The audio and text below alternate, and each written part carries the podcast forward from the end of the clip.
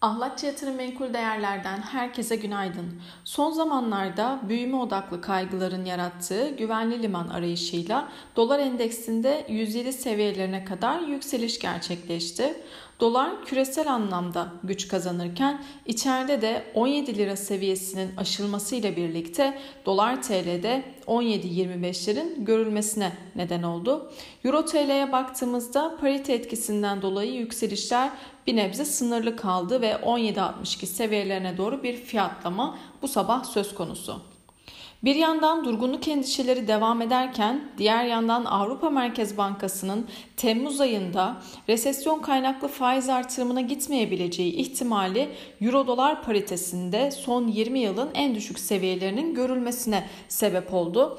1.0176'lara kadar gerileyen paritede an itibariyle 1.0213 seviyelerinden tepki aldığını söyleyebiliriz. Özellikle e, bu noktada Avrupa Merkez Bankası Temmuz ayında faiz artırımına e, gitmezse aşağı yönlü bir e, baskının söz konusu olacağını belirtelim. Küresel piyasalara baktığımızda çoğunlukla alıcılı seyrin hakim olduğu söylenebilir. Asya piyasalarında bu sabah karışık görünüm hakim olsa da Avrupa endeksleri dün özellikle Fransa öncülüğünde %2'ye yakın yükselişle kapattılar. ABD endekslerinde ise dün güne negatif başlangıç yapılmıştı fakat e, FOMC toplantısı sonrasında günün e, daha doğrusu tutanakları sonrasında günü pozitif kapattı. FED tutanaklarında önceliğin durgunluk olmadığını, yüksek seyreden enflasyon olduğu belirtildi ve gelecek toplantılarda da 50 veya 75 bas puanlık faiz artışının devam edebileceğine dair de ifadelere yer verildi. Amerika'da Haziran ayı ISM hizmet verisi 54,3 beklentiye karşın 55,3 olarak gerçekleşti.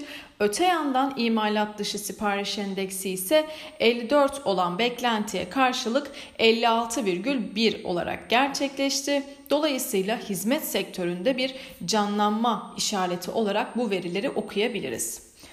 Emtia piyasasına baktığımızda özellikle ons altın ve Brent petrol tarafında e, sert fiyat hareketleri söz konusu. Ons altın 1736 dolar seviyelerine kadar geri çekilirken Brent petrol 100 doların altında 97 dolar seviyelerine kadar düşüş gerçekleştirdi.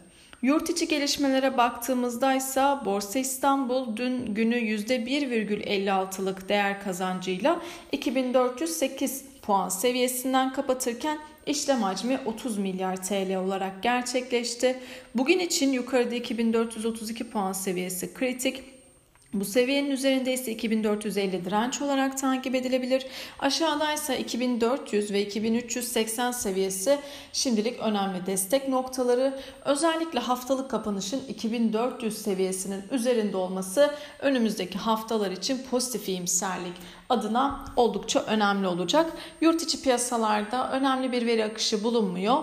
E, yurt dışı piyasalarında ise Amerika'da özel sektör tarım dışı istihdam verisini takip edeceğiz. Herkese bol kazançlı güzel bir gün dilerim.